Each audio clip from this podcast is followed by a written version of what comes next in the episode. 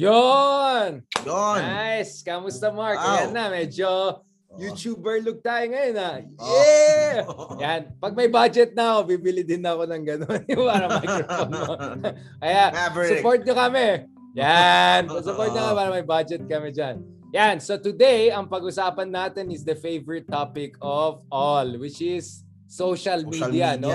Media. At Yun. ang gagawin natin dito is i-breakdown natin, i-compartmentalize natin one by one uh, yung mga different platforms, ano ang silbi nila, no? anong anong meron diyan, anong petsa diyan, at ano yung mga ano uh, political discussions diyan and what are going to be the impact at ano siguro yung magiging future of political discourse and Philippine politics pagdating sa trend lines na nakikita natin dito sa uh, platform. So, just to be honest, of course, ako, limited yung uh, aking exposure to all platforms. More busy ako on Twitter. You can see that on, on Facebook, among others.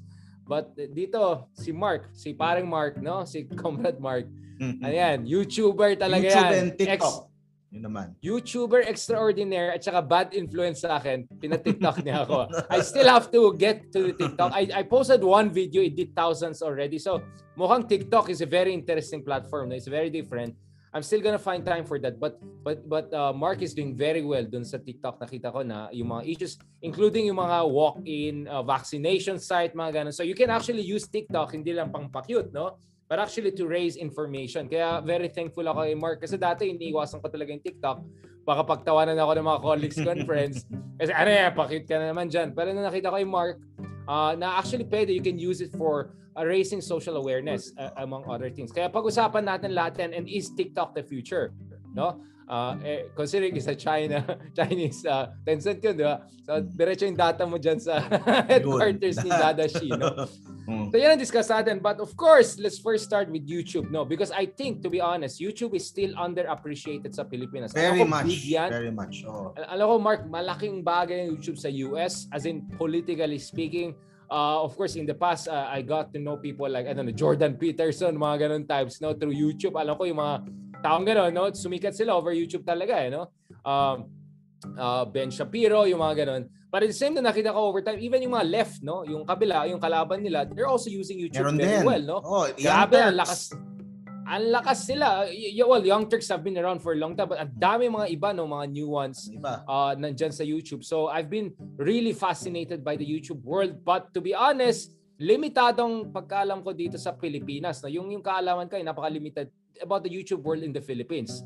Kamusta dito? At base sa alam ko, parang kayo-kayo lang, Mark, no? At saka yung mga DDS at Marcos supporters nandyan, no? Yung mga liberal, mga ano, wala, wala masyado sa YouTube, napakahina, no? Uh, ang presence sila. No? So yun ang pag-usapan natin, Mark. Alam ko, Mark, you wanna get in. But before we get there, let me Yun. just let me just start here, no? Mark, so ano? I watched it kanina. Oh. yun! Yung Yun! Paul So- fight. So, your fellow YouTuber, man, Yun. just beat by a split decision. No, nakita Oh. ko yung scorecard, no? A former UFC champion, five-time UFC champion welterweight, someone I really like for throughout the years kasi uh, honestly, super fan ako ng UFC. Zufa days pa. Alam mo yung time na parang walang weight class, walang rules. lahat, any sports. Yung parang wala na, pwede mo yung, yung mukha, lahat, pwede nun eh. So noon pa lang fan na ako. I mean, I started with Taekwondo at the age of 9 all the way to black belt and nag-boxing ako. So I've been trying to go to MMA. Sana mag-jiu-jitsu ako kasi na pandemic eh mahirap mag-jiu-jitsu ngayon, di ba? Uh, so tingnan natin siguro after booster shots hopefully next year, no. So I'm really a fan of legit martial arts, no. Uh, and al- and alam natin MMA really started Bruce Lee, no. Talagang genius si Bruce Lee. He brought different sports together and nag-start yung kickboxing and then later on Muay Thai. So I can go through the history of that and we can discuss that later on. So I'll be honest, Mark, nung nakita ko itong mga YouTuber na yan ay naghahamon ng mga professionals or ex-professionals, to be honest, medyo part of me, medyo purist na parang kapal naman ang mukha ng mga yan. I mean, just because you have huge following doesn't mean you should do whatever you want. And at the same time, alam ko, Mark, to be honest, alam ko maraming mga fighters ay underpaid, no? I mean, they're putting their life at risk. Eh, lalo sa UFC, no? MMA. UFC, Eh, oh. people can choke you out, pare. Eh, Iba yan, ibang level yan, di ba? Hindi lang knockout, they'll choke you out and all. So, may guillotine choke among others. so, you know, so for me, parang parang naiinsulto siguro yung sport. I'll just be honest, few Mm, years ago yeah, yun ang yeah. mindset ko. No? At sino tong mga Paul Paul brothers na ano no, na- So, I was a little bit annoyed by that. First, nung nag-away yung mga YouTuber versus YouTuber, di ba? Yung mga first fight ng mga Paul brothers. Tapos, undercard nila yung mga pro bouts. Oh. So, wala, what the heck is going on? Di ba? Sabi ko, ah, never mind. Boxing naman yan. Laos na yan. MMA tal. And then, nung hinamon na yan, si They Ben Askren. And then, Ben ngayon, Askren. si, ano, Woodley. Woodley, Tyron Woodley, parang what's going on? But at the same time, Mark, so I, I'm gonna give this to you now, no? Uh, kasi we're gonna go to YouTube. I'm just saying from my side, no, from my bias as a, as a, someone in the martial uh, mixed martial arts and someone not really into YouTube until recently, parang insulto yan, no? Uh, at siguro pera lang siguro habol ng mga to. Lalo yung best As- Ben Askren fight, parang gusto lang niya kunin yung check at uwi na siya, no? But this one looked very competitive, no? Very, very Oh. competitive split decision. Tinirain pa ni Mayweather si, ano, si, si Si Woodley. uh, Woodley. Kasi galit na galit si Mayweather kay Jake Paul. Ginawa yung hat niya, sinuntok-suntok pa siya. But that's But Logan. man, kumuha ng hat. Oh. But man, serious talaga tong Ay, mga Paul. They train very well, man. I mean, I've seen their training. They're solid. I mean, I don't know if they can really fight at the highest level of boxing whatever. But man, I mean, they're really dedicated and all. Oh, so now let's go to you, Mark. Anong feeling mo? This your fellow YouTubers Yun. are beating people I used to look up to, you know, and I still look up to in some ways. So so ako ang feeling ko uh, YouTubers are bringing the sports of boxing into the 21st century. So yun yung Hindi lang yun yung- mainstream, talagang 21st century. 21st century. Uh, of- uh, boxing has always been mainstream. Pero over the last few decades, eh napag-iwanan na siya. Hindi siya nag innovate parating nag-aaway yung mga hindi mo na maintindihan yung WBA, WBO, ay uh, ang daming Ang dami belts. mga ano, oh, Oo. yes, yes. Overlapping pa nga eh. Yun. And uh, hindi na nakapag-innovate yung sport. And doon nakakita ng opportunity itong uh, magkapatid na Paul Brothers na to. Of course, At nagsimula Showtime. nga, uh, ano, no, before Showtime, nung simula pa lang, YouTubers versus YouTubers.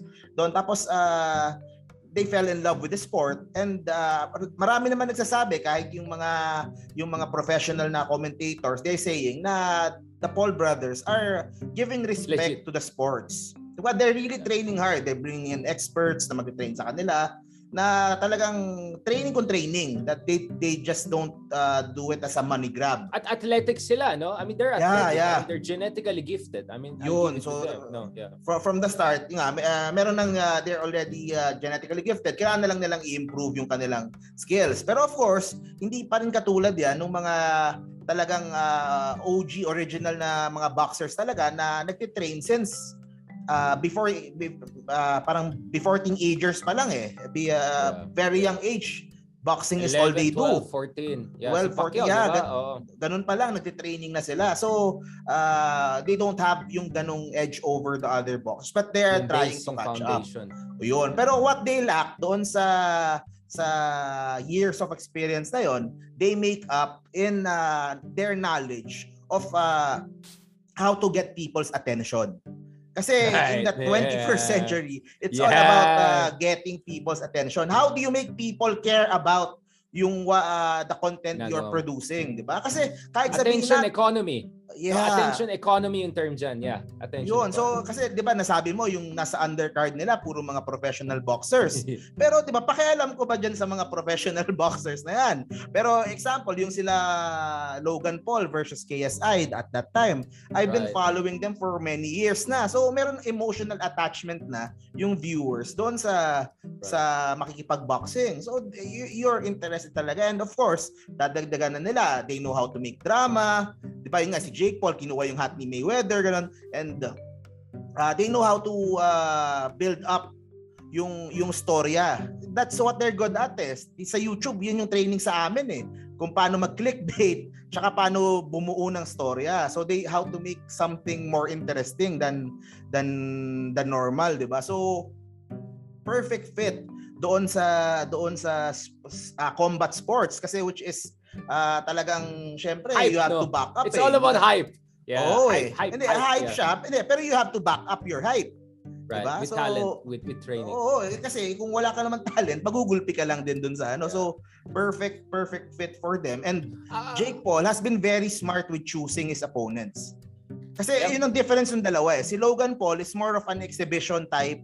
Uh, Si Jake Paul, he really wants to make this a career. Yeah. Mas bata pa siya, no? siguro. O yun, mas Let's bata see. pa I mean, let's see. But I mean, for me, of course, I mean, the first person who gave us a preview of this was Conor McGregor, no?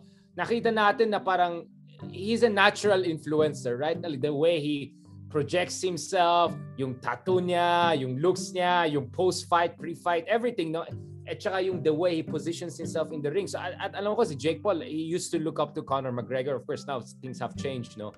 Aha, trash talk na si Slippy McGregor. But but I think noon pa lang, no, I think Conor McGregor kind of gave us a kind of preview what's going to be the future here, no. Yeah. Naalala ko, Marga, few years ago, hinamon ni Justin Bieber si Tom Cruise na mag-MMA or something like that, di ba? Tapos si CF Punk, di ba, pumunta sa UFC Yan MMA. ganun. And then nag-crossover si Conor McGregor with Mayweather. So, I think that kumbaga hindi out of nowhere itong Jake Paul phenomenon. I think it really built on the what I call the age of spectacle. No, I mean, you may have all the talent, pero kung boring ka, Boring. No No, one one will cares, watch man. you. no one No cares. one cares exactly. about you, di ba? And No then Jake cares. Paul has a very specific na ano, ah, ito pala, ah, meron siyang skill na very important sa panahon ngayon. And that Right. is trolling. Jake Paul is the ultimate master in trolling. Yep. Grabe. Uh, Di ba what he did to Mayweather, di ba yung pagkuha ng cap? Yun, he's the Yeah, ultimate grabe. troll. Alam na alam niya how to Mayweather na yan, ha? I mean, Mayweather Mayweather, has been through a lot of trash talk, but ibang Yeah. level yung batang yan. Yeah, And grabe. y- yung kay Dana White, yung away niya kay Dana White, eh, Yes. he was able to, 'di ba? Na talagang Even si Daniel Cormier, fat boy ang tawag Oo, niya. I mean, this diba? guy's two-time UFC champion. I mean, insane. I mean, two-division champion, uh, heavyweight and light heavyweight. Grabe, no? But but do you think, I mean, uh, di ba may movie na parang inside the mind of Jake Paul or something like Mm. that? Na parang some people are saying parang parang psychopath na yan eh. I, again, Mm. I'm not being judgmental. I'm just saying like some are saying like it takes certain talent but it also takes certain twistedness to pull this off. Kasi Ay.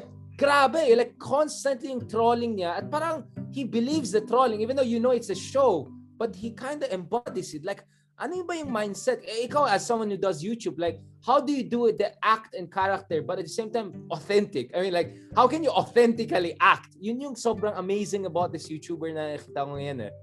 I think that's the edge ni Jake Paul over Logan. Yun ang sinasabi nila. Kasi si Right. Logan, Yes. medyo ano pa, he wants to be like, Sakto lang. he- gusto niyang, medyo good, medyo pa-good boy pa siya ng konti. Gusto niya yung praises ng tao. Jake Paul, he Nag-thank doesn't you care. pa siya kay Mayweather na hindi mo ako Oo. ni-knockout. Something like that. Right? Ganon, Right? ganon. Oo. Gusto niya, he, he wants to be a likable person. Si Jake Paul on the other hand, yun nga, yung term na sinabi ni, yung, yung documentary sa kanya na ginawa before ni Shane Dawson, Yeah. ah, yes, yes. yun nga, ah, Mind parang, yeah. oh, na may ganung, may ganung character si Jake Paul, na which fits perfectly doon sa ginagawa niyang career sa boxing. Pero ako ako yung ano ah, yung yung ah, yung sa while watching the fight, yung mga fourth, fifth, sixth round, parang Mhm. kita mo yung pagkapagod kay Jake Paul eh. Parang sa akin hindi ganoon kaganda yung eh, I mean yung Nag- fourth, fifth, sixth, I mean yung ah, mga siya. dulong dulong rounds. Na Kumapos parang na pagod siya. na siya eh. Yeah, yeah.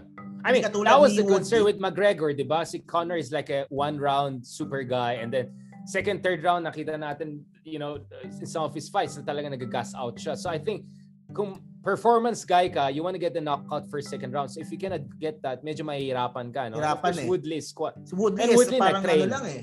Trained eh. Kaya Yeah. parang kalmado lang siya. Pero yun nga, I think Jake Paul landed more clean shots. Kaya he won Yes, by more aggressive siguro. through the More fights. aggressive, more oo. aggressive throughout the fight. Makanong bayad dyan sa per, pay-per-view. I mean, I mean, I remember sabi ni Mayweather, this is legalized robbery. Like, people are willing to watch bullshit fights, you know, like, but but they're gonna fight, but it's like bullshit to you, right? I'm sorry about that. But uh, ikaw, ay makanong binayad sa pay-per-view. Kasi alam ko yung, Oo. sorry, like, kasi alam ko yung sk- isang skill ni Jake Paul is that even if you hate me, you're gonna watch me. In fact, you're gonna watch me even Watch more, more because you hate me. So I'm still kaya- gonna get your attention. Yun. Kaya yun, nagagamit talaga niya eh. He's using it all the way to the bank eh. Diba? Nung last kay Askren, he made, uh, I think, uh, eight digits. 20 Diba? 20 million, hindi ba? 20, Oo, 25 ganun, million, mga I 20 think. Yeah, yeah. million. And then 500,000 yata binigay Askren, right? Mm. But I mean, oh, but Mayweather would have been in even better fight. But let's say, sabi nga, ni- I think Pacquiao, they have been calling out Pacquiao or something like that. Na sa, nasabi ni Pacquiao, I think two months ago na he's not gonna fight YouTubers. But you never know, right? Never sabi know. nga ni Conor, Yun, never the say money never. is there eh. Tapos, syempre, he has to think about his health.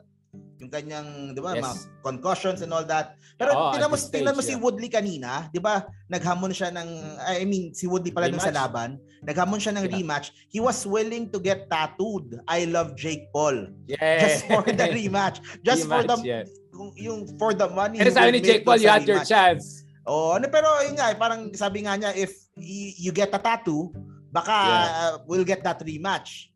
Eh, Yeah. Maganda naman. Wala naman nangyari ata masyado. I mean, it was a clean fight. In a- it was technical in that Mm. sense. Hindi siya yung mga basagan ng mukha. Oh, and maganda nga sana kung may knockout talaga eh. So, pero wala Yeah, wala, masyadong wala rin oh. na knockout sa Mayweather and, and, and you know the Logan fights. So I mean, I, it's it's exhibition in good sense.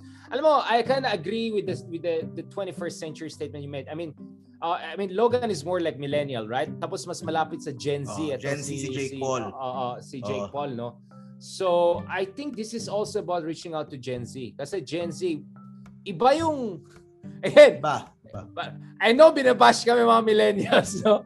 Pero iba rin ang Gen Z. eh. Iba, Iba din, iba no? talaga sila sa Iba millennials. eh. They're, they're totally different. So I think this is also about catering to the new generation and the kind of attention economy that also brings about, which is very different from millennial and definitely from Gen X and the rest, no? So you're right. I think it's it's about tweaking the same uh, kind of parang the same sweet science but different packaging, different Yeah. approach. No? So this is this is Eh, ikaw uh, w- how how far do you think this is gonna go? Like, an, do you see like Jake Paul going all the way fighting for real championship? I mean, Like, like, depends kasi how good he is eh. Kasi yung yeah, yung sa laban ng kay Woodley, parang medyo ano na eh. Medyo parang I'm Nak- not sure nakita na, na. oh, nakita Yeah. na eh na yung mga medyo weakness may ni Jake Paul eh. Eh, What what more when he fights yung mga talagang trained na boxers na, di ba? And Woodley is 40 years old, right? Yeah, say. pa. I mean, pa. he looks good, but dude, I mean, 40 is different. Mm. Iba na talagang 40. I think kung siguro small gloves yan ng MMA, they could have knocked out each other. Malaki kasing gloves ng boxing eh. Ma- Mahirap mag-knockout yan. Talaga you have to be super good.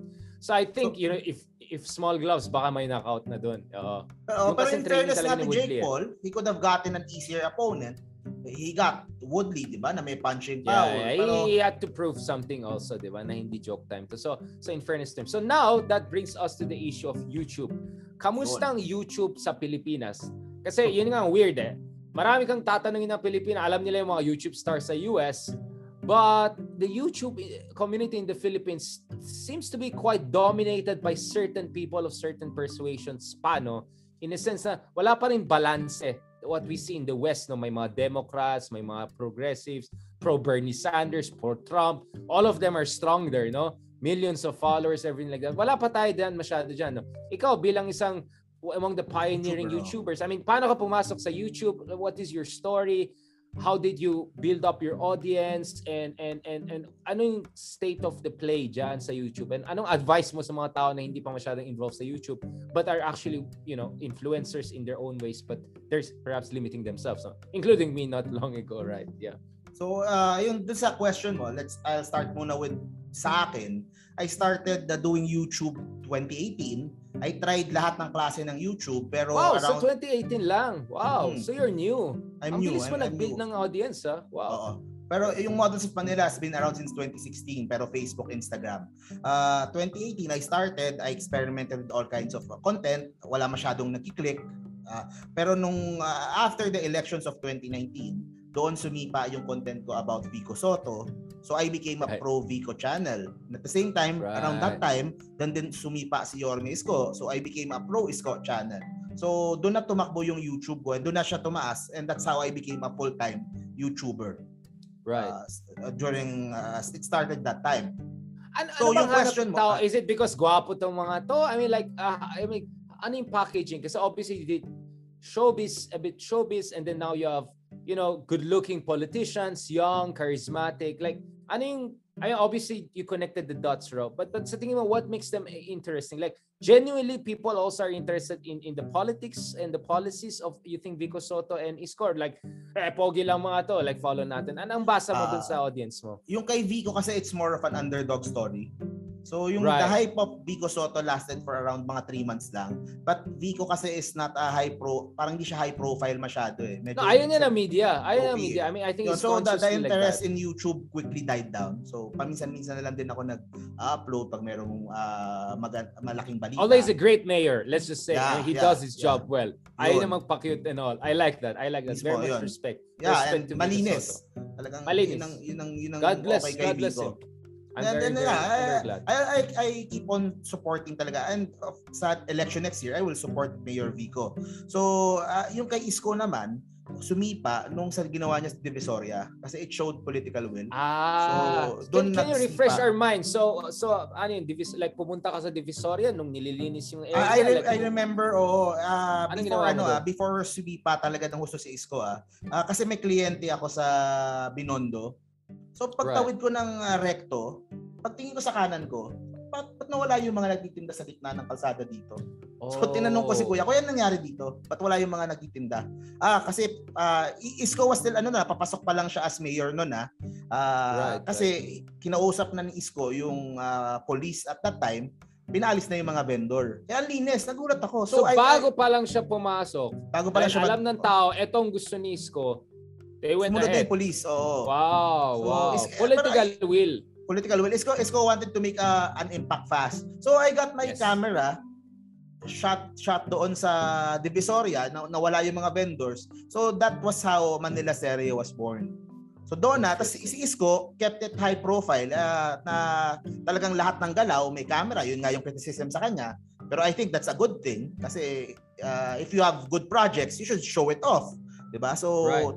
tumagal ng ano, hanggang ngayon I still cover yung mga projects na ginagawa niya. So as in as in Isko produces a lot of videos per day. Ah, yung style niya has been copied na eh by Mayor Emeng of Gapan. So I also follow that. Si General Eliazar. Lahat ng galaw ni General Eliazar naka-video. yeah, Yeah. Yes, yes. So kaya kaya makikita mo yung mga tao are more attracted to them kasi yes. Pioneer talaga. naman. Yeah. yeah. So, Pioneer. Mm. So doon nag-start yung channel ko. Pero I would do different stories every once in a while. Yung storya nung Dasera, I cover that. Yung kay Bosita, yung kay Francis Leo Marcos. So so I cover all type of news na din. So Mark, that's can I ask you, ah, ano yung thought process mo when you're thinking about content and an anong what what is your goal? I mean aside from of course building audience and getting clicks. I mean the thing with you is I I appreciate the bodies nag-reach out ka sa akin as an expert, right? So hindi naman ako pa showbiz or something like that, right? Uh, so I really saw na parang wow, I mean this guy is interested to also see the kind of social science take, no? I mean in a kind of analytic. So I was very glad, I was very impressed, no? Na parang wow, this guy is trying to combine you know the packaging or you know of the showbiz and all but at the same time with with substance with analysis and all ikaw so how do you think about your content when when when you come up with them and anong goal mo talaga dito aside from again being a great YouTuber that you are Yeah, of course. Syempre, uh, as a YouTuber, this is my full-time job. Uh, ang unang pumapasok sa utak namin. so I think I- 2019 ka na nag full, like Full when did this so after after the Vico and Isko incident. yeah so Kasi before that, I was getting uh, ma- mababa yung views eh. So after Right, doon, I right. was getting consistently good views na. So I was able na to uh, sustain the uh, operation oh, sustain, uh, quit my other job and focus on YouTube. So, ang, ang 2019 no naging Hmm. full time ka na 2019 oh, two, I've been doing this full time for two years. Two So, years, ang, ang, ang mindset parati ng YouTuber, lalo na yung kami na full time, uh, everyday Right. grind yan is uh, of course how to generate the maximum amount of views. Ano ang pwede kong gawin today para to generate uh, ganitong klase ng views? Of course, sa tagal namin ginagawa, alam na namin kung ano yung uh, what what style works, what style doesn't. Right. So mas may idea kami what will work sa YouTube Ano and sa hatak? algorithm. Ha? correct correct ano Ayun, may so hatak no yeah. ano yung may hatak? What will uh, uh, people uh, click? What will people uh, want to watch? Siyempre may halo dyan eh. Uh, minsan galit. Pag ginagalit mo yung tao, they would click. 'Di ba? O pag uh, awa, visit ako. Yeah. mm, awa din, parang charity, kawawa, mahihirap, tutulungan, iiyak. O awa, they will click. 'Di ba? Or pag gwapo, pag So, Mark, maganda. Speaking of that, like, what is your take on this kind of uh, uh, misery porn yung sinasabi nila? Eh, lalo itong Poverty mga porn, foreigners yeah. na pupunta dito, Ah, alam natin sino, di ba? They come Pinoy here. naman. Yeah, you I will, know, I will, I will give my take on both of that. Ano I take mo dyan? Oh, sige, ah, Yes. pareho, okay. Ah, una sa poverty porn, okay? Ah, I wrestled, ah, I'm honest with this. I wrestled uh, Let- Can we morally. define? Kasi baka ma-misunderstand tayo. Baka isipin nila What porn we talaga. mean here is that people sensationalizing misery ng ibang tao para Oo. mag-generate ng clip. Ay, sobrang kawawa tong mga to. Sobrang kawawa ko to, sila, blah, blah. So that's what we mean ha. Hindi talagang Yes. porn-porn. No? Let's just Mm. be very clear about mga Mm. matitino kami dito. So just to be clear. Ang yeah. So other misery word for porn, it yeah, is charity vlogs. So Charity poverty vlogs, porn yeah. and charity vlogs, they're one and the same. Okay? Yeah. Uh, so ako, I wrestled with this morally for the longest time Yes. as a YouTuber. I'm honest, talaga I wrestled with morally. Pero in the end, I decided that I am uh, pro pro poverty porn, pro charity vlogs. do Kasi you do this it is- a lot? Hmm? Do you do it a lot? No, I, I in my whole two years I've done it mga five videos sa YouTube. Yeah, parang hindi masyado, no? You don't do Hindi it masyado for me. much. I do my Yeah. helping, I do my poverty porn sa TikTok where I don't earn money. Oh, so that's Okay, that's so a I- different pla- Yeah, yeah, Oh, yeah. I- Okay, I so do that- talagang taos puso. Taos puso. That's good. That's good. na- ako, it's all taos puso. Pero eh, eh, let me explain na. Ah, ang sarap kasi nung feeling na tumulong. Okay? Totoo yan. Of course, 'di ba totoo 'yan, 'di ba? Yeah. Tapos when you when you video pa yung pagtulong mo, then you keep a memory nung pagtulong mo. Pwede mong balik-balikan. Okay? So ang And you ang inspire others. you inspire, inspire others pa. others, So yes. that's another benefit, 'di ba? Ang sasabihin Oh. ng iba na parang ginagamit mo si si ate na mahirap o si kuya na mahirap, yung misery nila. Ang ang ang point ko naman, uh, we are a country na sobrang dami ng tao nang kailangan ng tulong. Baka Yeah. we're not Especially in a pos- now. Yeah, especially now. Baka we're not in a position para masyadong mag-inarte. Na na ano ko wag mo wag mong wag ka nang tumulong ng ganyan, wag na. Kasi kasi ad, kasi whe- whether we admit it or not, kung yung mga ibang tao kung hindi nila gagawin yung charity vlogs, mas ah, hindi nila gagawin 'yon. hindi hindi sila hindi mas konti yung matutulungan. So Yeah. mas mas may charity vlogs, mas maraming matutulungan and in some cases nagbabago yung buhay ng na- natulungan. Kasi it's the same thing nung example yung kay Jessica Soho. Yung alam mo yung bata na may kabayo na 10 years old yata na may kabayo siya. Tapos his life change. Ang daming tumulong, ang daming nagbigay ng suporta, he got back to school, he got a new horse. Right. So in some cases, nakakatulong talaga doon sa natulungan eh. I have friends na YouTubers, namimigay sila bahay. I mean, nakakapagpatayo sila ng bahay for the family. Wow. So, 'di ba? Grabe, wow. So ano ba naman yung Incredible.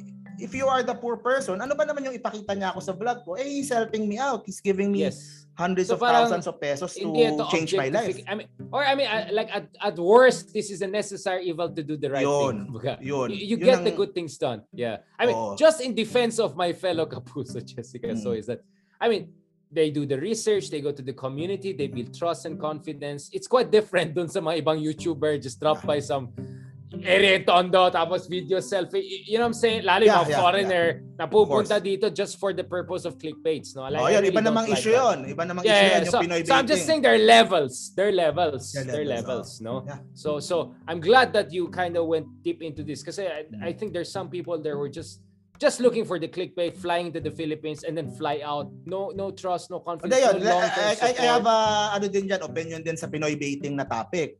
Kasi ako, ah, kasi yung, yung Pinoy baiting, but Pangalanan ba natin?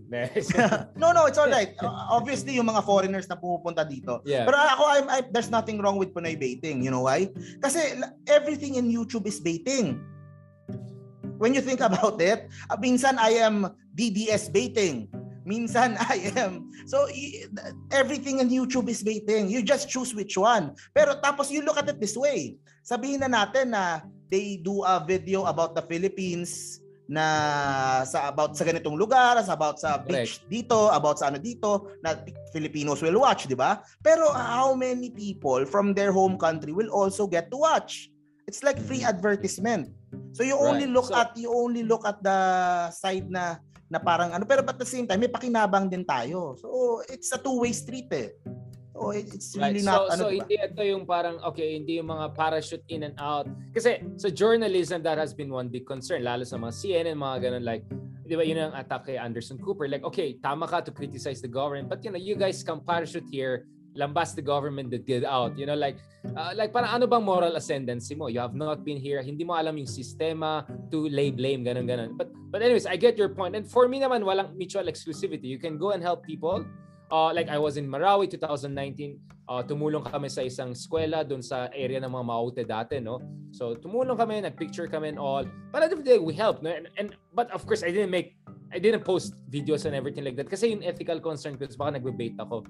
But yeah, I mean at the end of the day, if you shed light on the issue, Mm. uh, you make people aware that we have these kids who need long-term support, then why not? So I think if your intention is not super garapalan na baiting lang siguro, uh, I think for me ethically maybe it's justifiable. Pero yun nga, may levels kasi, may levels. I'm levels. glad Yun that in your case, may internal conversation ka and all. Kasi other people are just saying, okay, gusto ko mag-YouTuber, what's the easiest way for me to get an audience? Totoo Kumbaga, doon sa their levels. that Kasi meron namang, ito, ito naman yung isang sample na medyo pangit naman. Merong isang YouTuber na we won't name na lang din, na merong social experiment na ginagawa. Na parang, Hmm. oh, I will give you money pero I will cut your hair. So, I will Oh, give you that's money but you kiss, bullying. kiss my Ah, feet. Ah, gago yan. Oh, yun, di ba? So, yun, That- may levels na that's, gano'n. that's so, exploitation. Ah, Oo. Iba na yan. Hindi na charity. Ano na yan eh. Oo. Parang But there, there are channels na naman eh. that they show lang. Ito yung bahay nila, ito yung Yeah, they yeah. live here, they ano here. So I think there's nothing wrong with showing kung ano talaga yung reality on the ground for the Yes. people na hindi nakikita Alam mo, doon. Mark, a- ako, akin lang ganito, no? parang one thing frustrating for me bilang isang Pilipino is like, yes, we have poverty, we have problems, which we'll always discuss.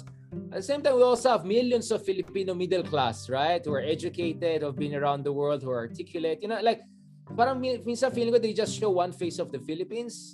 Uh, I mean, as important, as big as that, there are many, Philippines is a country of thousand faces, right? Of a thousand cultures and everything like that. And feeling ko lang masyado tayo na reduce no to just one of uh, uh, uh, our aspects. Again, of course, we have to highlight poverty and problems like that. I have nothing against that. At the same time, what about yung mga ibang Filipino, right? Who also have nice stories to say. Kasi when we go to the US, we, we go to the story of middle-class Americans. Paano sila bumoboto, insurance issues, healthcare, whatever. But what about the Filipino middle class or something like that? Again, maybe I'm just being narcissistic as a middle class. Pero parang feeling ko that's what we miss eh. Na parang, if you go to YouTube, it's either yung mga super rich, yung mga, mga keeping up with Kardashian types, right? Uh, or it's like, you know, so, I mean, it's like the extremes. When the reality is that there are many also people in the middle, no, who, whose stories matter. Like, maraming Filipino middle class nawala ng trabaho. So they are pushed down to poverty. That's a different kind of suffering kasi hindi ka sanay eh, di ba? Or you used to be at a very high level manager, now you have to, I don't know, do Grab or something like that. Again, we have nothing against jobs or poverty or anything like that. I'm just saying like, that's also suffering. That's also a story. That's also a drama. Na parang feeling ko, hindi masyado na-cover ng mainstream media. And then parang the YouTube and all that supposed to correct the excesses of the mainstream, they kind of push the extreme of the No, no, mainstream. but I think meron din naman. I think I I see it din naman. Siguro kasi Again, I see more Maybe I don't know enough eh. because I'm not Oo. well versed. Kaya tinatanong kita, Mark. kasi Siguro I the ones I getting attention lang are the extremes. Pero I more are. attention. Yeah, yeah. Ah, yeah. I, I, I mean- I- kasi I get to consume a lot of YouTube videos every day. So, may nakikita naman ako with with Oh, Pinoy. kasi Yung Mark, mga middle uh, class ako- Pinoys.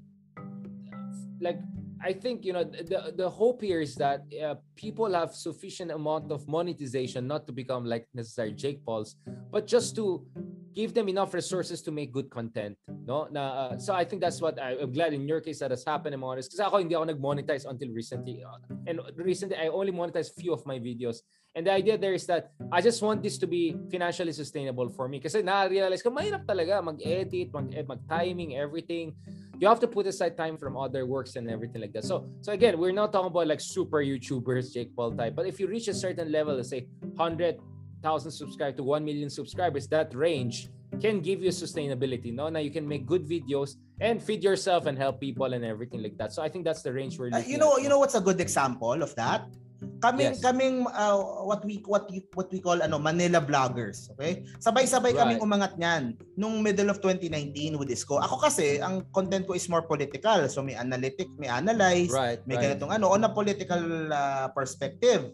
But uh, Yes. uh, may siguro lagpas 50 or mga 30 to 50 uh, vloggers that covered that changes that happened in Manila.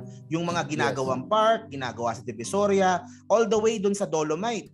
They cover, Right. hanggang ngayon, they still cover the Dolomite. And- Malaki yan, dalawa. Oo, and most of them, ah, most of them are uh, all came from regular jobs. Office, yung iba security Yes. guard, yung iba driver, yung iba. So, nung natuto silang mag uh, YouTube, tapos sumipa yung si Isko at that time, tapos sumipa yung mga content na ano na uh, clearing, they were able to make uh, parang good money for their family na so kasi before na they were earning minimum wage. So I think Correct. I think ano eh uh, may ganung opportunity din naman may social youth. mobility na nangyari. Oo, oo. So Mark, And- now let's go to the political aspect. Political so, side. oo. ano yung, kasi we're gonna transition to other platforms and I'm gonna share my points of view. Ano ang sitwasyon ngayon sa YouTube? Sino bang mga malalakas yan? Bakit sila malalakas yan? At what are the lessons for the rest na they're still figuring out whether they should go into YouTube or not? Uh, YouTube right now sa Pilipinas is dominated by the administration. Uh, hati-hati yan sa administration. So there are uh, the biggest sa amin is a Marcos loyalist vlogger, si Sangkay Janjan with 700,000 views. He's a friend. Right. uh, he of course dahil Marcos loyalist ka, he also supports the the Duterte, uh, the Dutertes. So he's also considered DDS. Uh, of course, sumunod dyan si Banat Bay at a half million subscribers. Siya naman, Who's close to Ah, Mocha, right? Uh, Alam manager of Mocha. sa Facebook dati. Yeah, yeah. Oo, Oh, manager ni Mocha. Okay, so Yun. that's So, nagka, si Banat may nagkakasagutan kami re- recently pero sa akin wala namang personal doon. Pero he's very influential sa Duterte side. Remember the fight Right. between Velasco and Cayetano? Ah, kaya Right, sirang-sira right. si Velasco noon dahil kay Banat Bay. He was carrying Oh. Cayetano's fight all by himself. And lahat ng mga nambabash kay Velasco is was coming from Banat Bay. So he's the most influential sa Duterte, yung diehard Duterte side. Right, So right. marami pa yan. Sila Maharlika, is a Marcos loyalist, and But uh, why do you think they do good? Kasi some would say, eh, eh, puro mga ah, clickbait lang yan at saka mga algorithm manipulation lang yan. Kasi general YouTube conspiracy theory does best, right? Yung mga The- alternative realities. because they're I- I'm just saying entertaining. what critics are saying. I, I'm not saying Oo. that's the case. Eh, ito, many uh, people on the others other camp won't admit it, but these people, the, the ones that I said, are entertaining. Banat Bay is entertaining to watch. Ako, I can In what watch him. sense? Like, uh, balahura, ganon? Like, uh, He's uh, funny, what- eh, eh, nakakatawa, he would make jokes, tapos he would uh, lean into uh, parang mga ano people that mainstream media is lying to us, that uh, ganito, si course, church that is ganito. So so it's the same thing that's happening sa kila Trump sa US.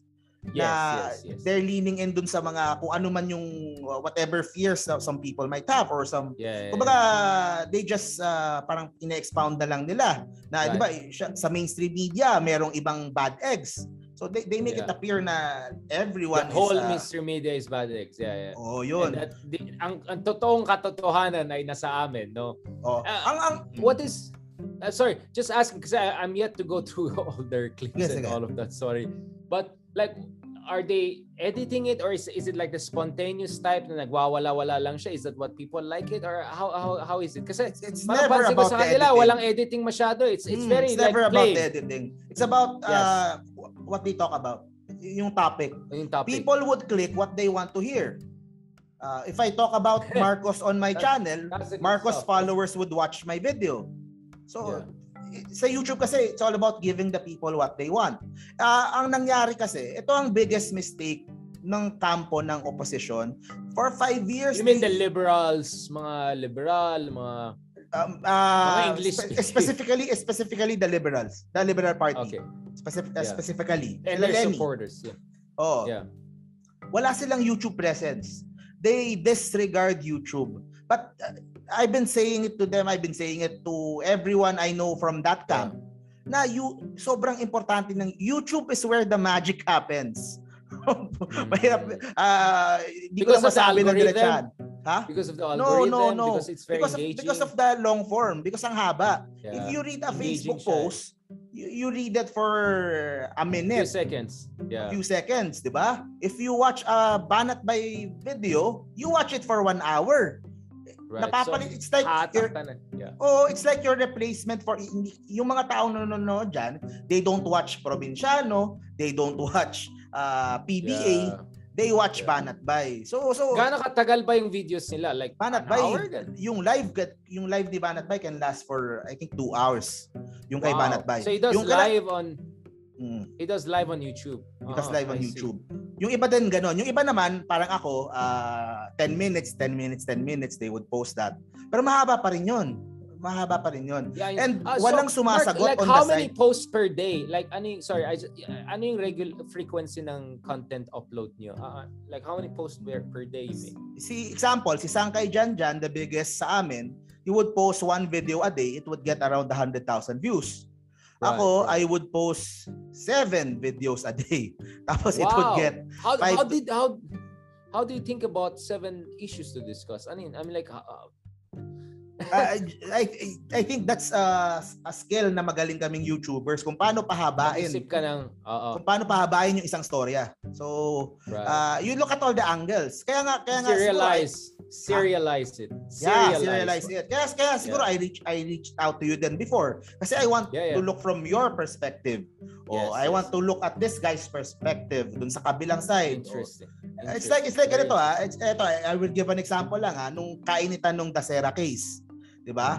Uh, what I would do, I would go to the court, may trial that day. I would make a pre-trial video. O ngayong araw, this is what would happen, ganyan ganyan. Right. Tapos, the second video ko, darating na yung mga ano, mga abogado and yung mga kasama sa Right. case. O tapos, pangatlong video, I would give updates. O pang-apat na video, o pang apat na video, yung press con after. Pang fifth video, I would make a reaction to everything that happened that day. Yeah. So yun, so if, if you're interested about that compart- case, you chop chop it, salami Yes. slice it. Yeah, yeah. Exactly. It's about it's about uh, ano, it's about kasi if you if uh if you are really interested in a particular topic, you would Right. watch everything about it. Every bit of it. Yeah. Every you can't bit get about enough. it. You Oo. get So it. Yeah. so ganun ganun lang yun. You just you just find the topic that people are interested in tapos you try to make uh you try to give as much value. Siguro that's the best way to put it eh. Na you try to give as much value doon sa nanonood. So they would uh kumbaga parang lahat ng chismis. Lahat ng chismis about the ano, about the, so Mark, paano mo nalalaman what is the in issue uh, na pwedeng pag-usapan? Like, uh, I look at their videos. Natitinginan lang kami. so Oy, sila yung bellwether. well, ah. Ha? Ah, so bellwether. So Hmm. parang may parang may stock market, ito yung stock na Oo. mainit ngayon, magano tayo dyan. Yun. I see.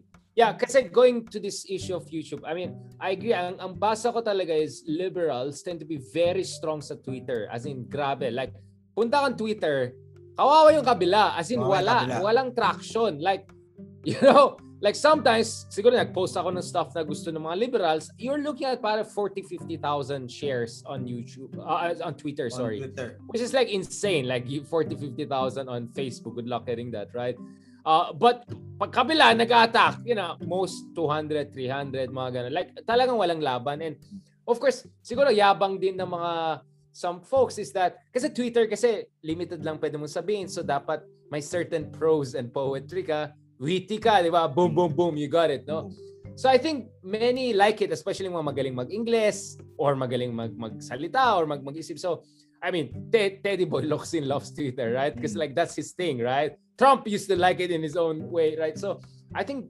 and, and, and Twitter is also very strong in a sense that pansin ko mga kunya followers ko, mga ambassadors, French ambassador, German ambassador, potentially presidents and all. Hindi ko nakita yung mga thousands of followers, but yun yung mga level. So so pag parang in a sense it's an instantaneous official level update no? So even if crazy ka on Twitter it's where you go to if you want to know the latest nangyari sa Afghanistan sa Kabul mga ganun. So that's I think that's where Twitter is very strong in. And sa US alam natin yung hashtag activism no? Uh, Black Lives Matter mga ganun sobrang strong. So I think a lot of people got quite I would say complacent dun sa kanilang power and all like I mean there were months there was a month I had 14 million parang engagement sa Twitter ko. Like, you can feel good. Like, lakas pare, 14. Good luck getting it out on Facebook. Mahirapan ka, di ba?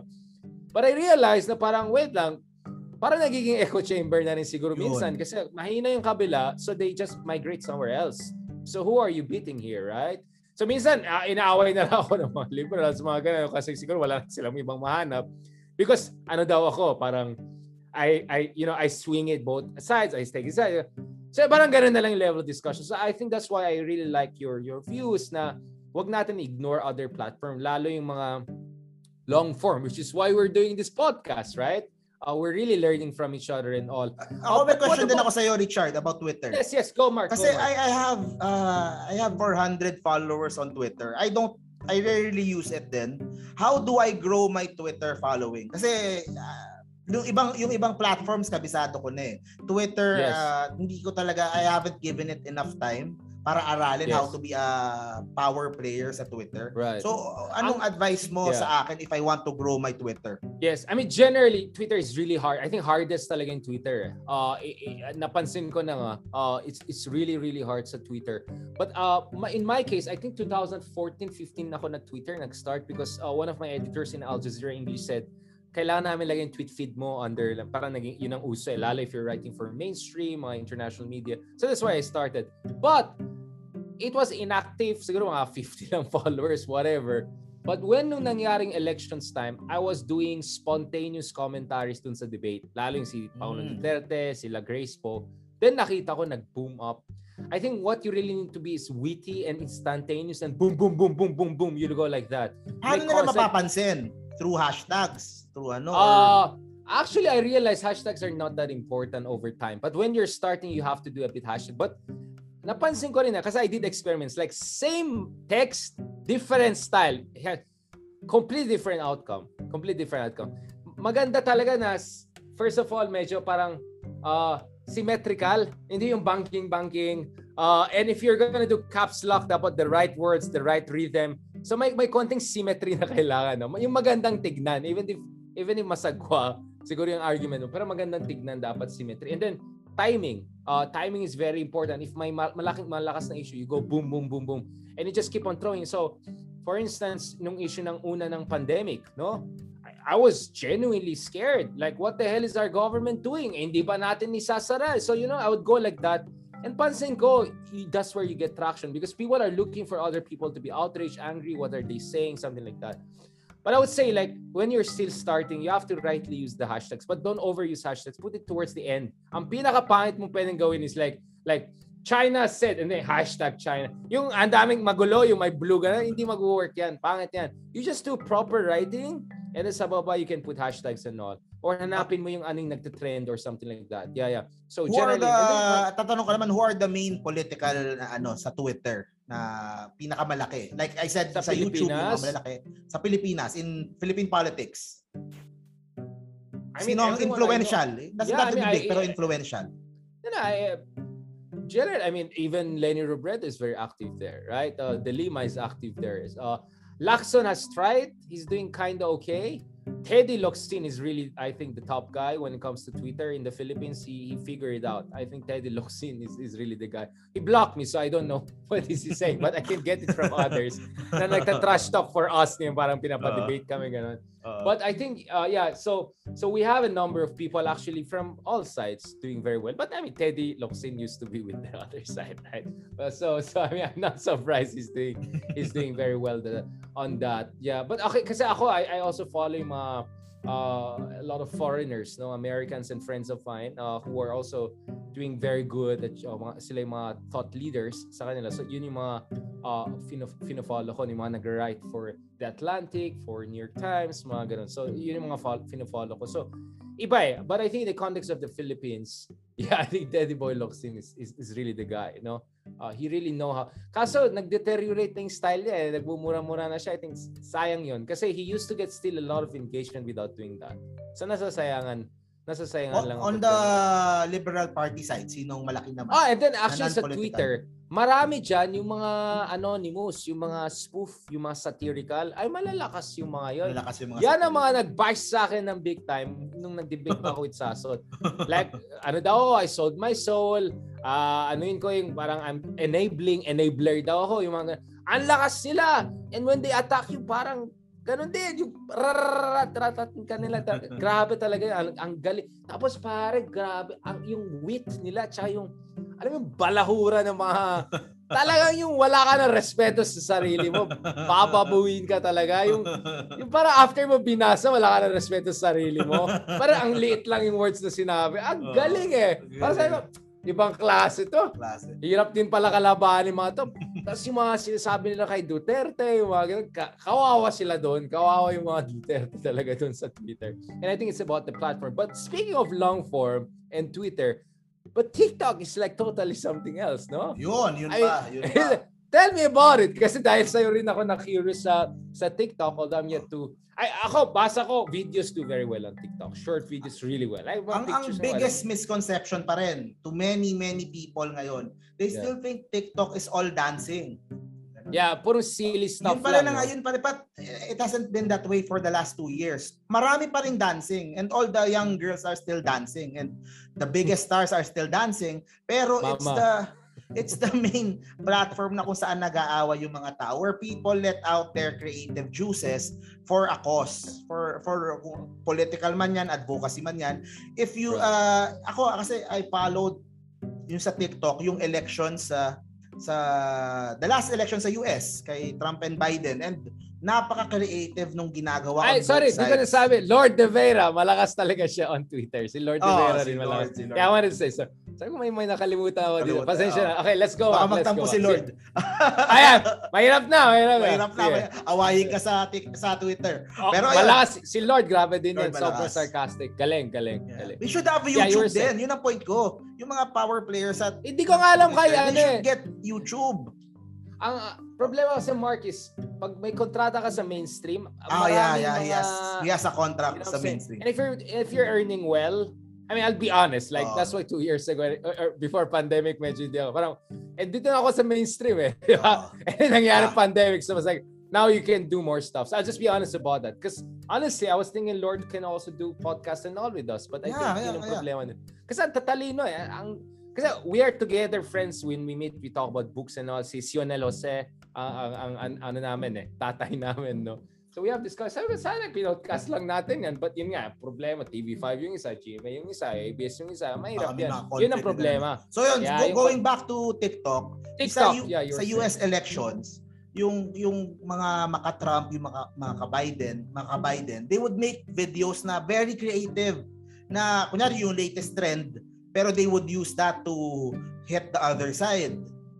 Kunyari, ah, 'di ba? Parang iba iba iba iba kasing trend eh, but they would use that. Are there Kunyari, some itong- people specifically you're following in the US as a role model for political videos? ah, sino ba? I forgot their names na, hindi ko kabisado. Pero, pero Kasi I'm liking this podcast kasi parang naging ano instructional na siya. No? Parang Hmm. if you want to build an audience, watch this video Kailangan. and then go choose your platform.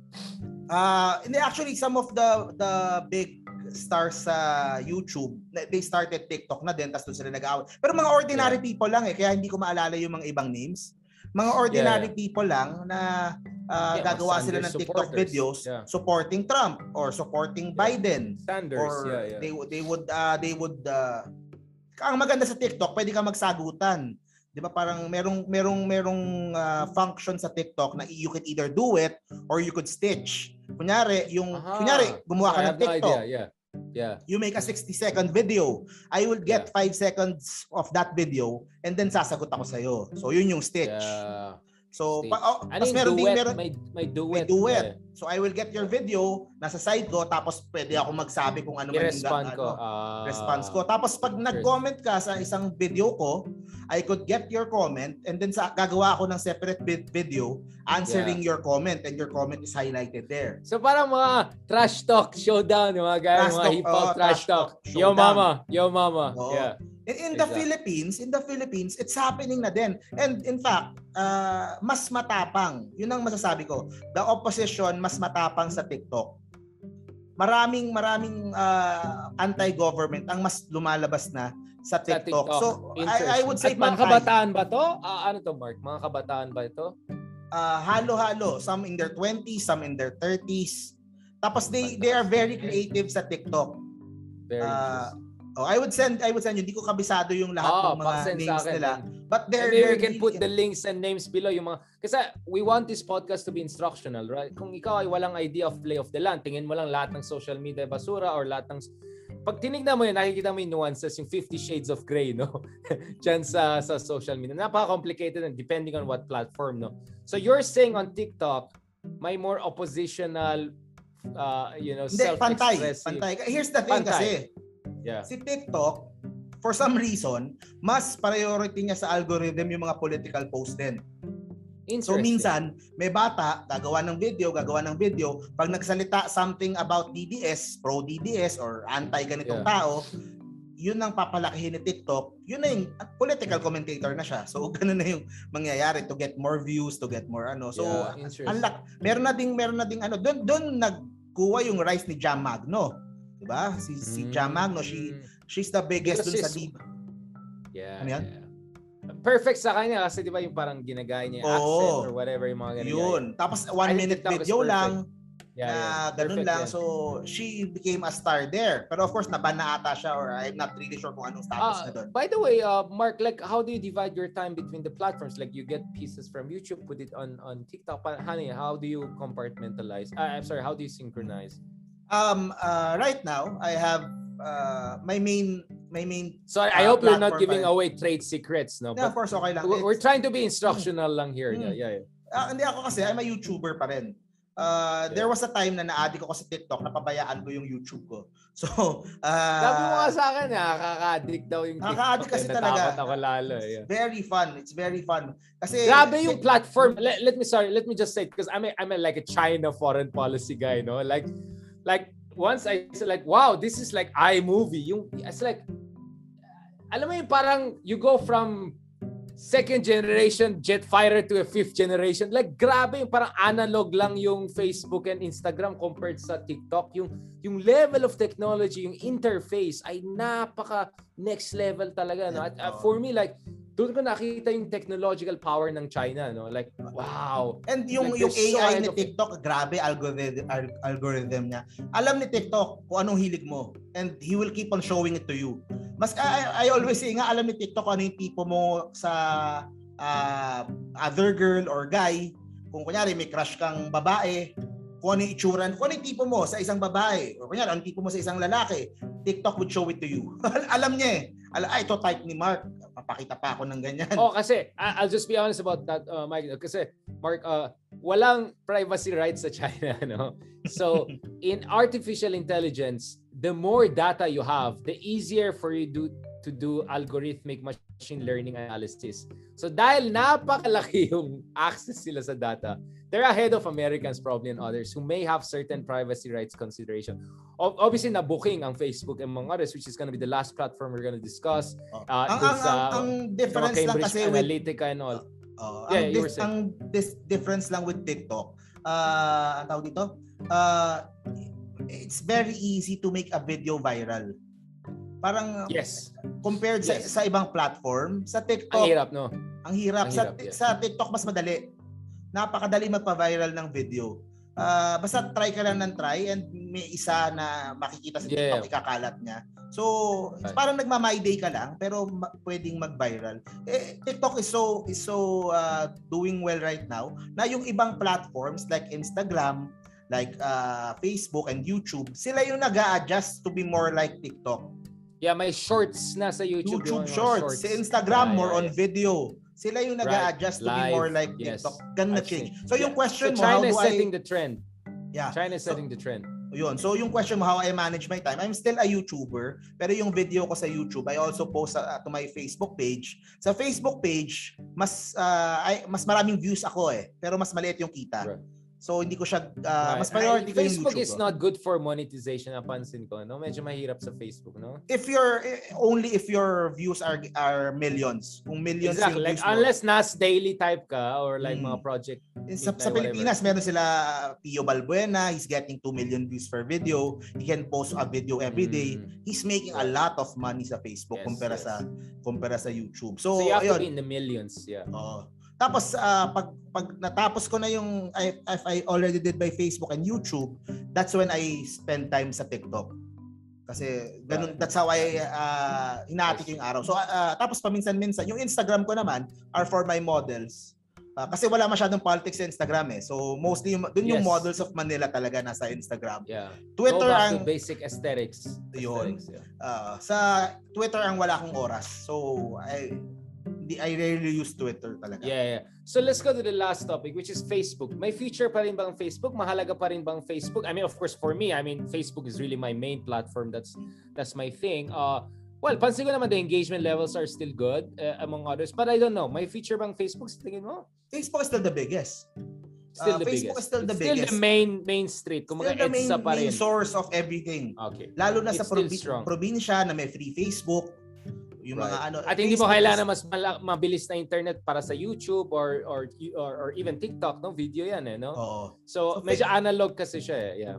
Facebook pa rin ang ang ma- main na Malakas.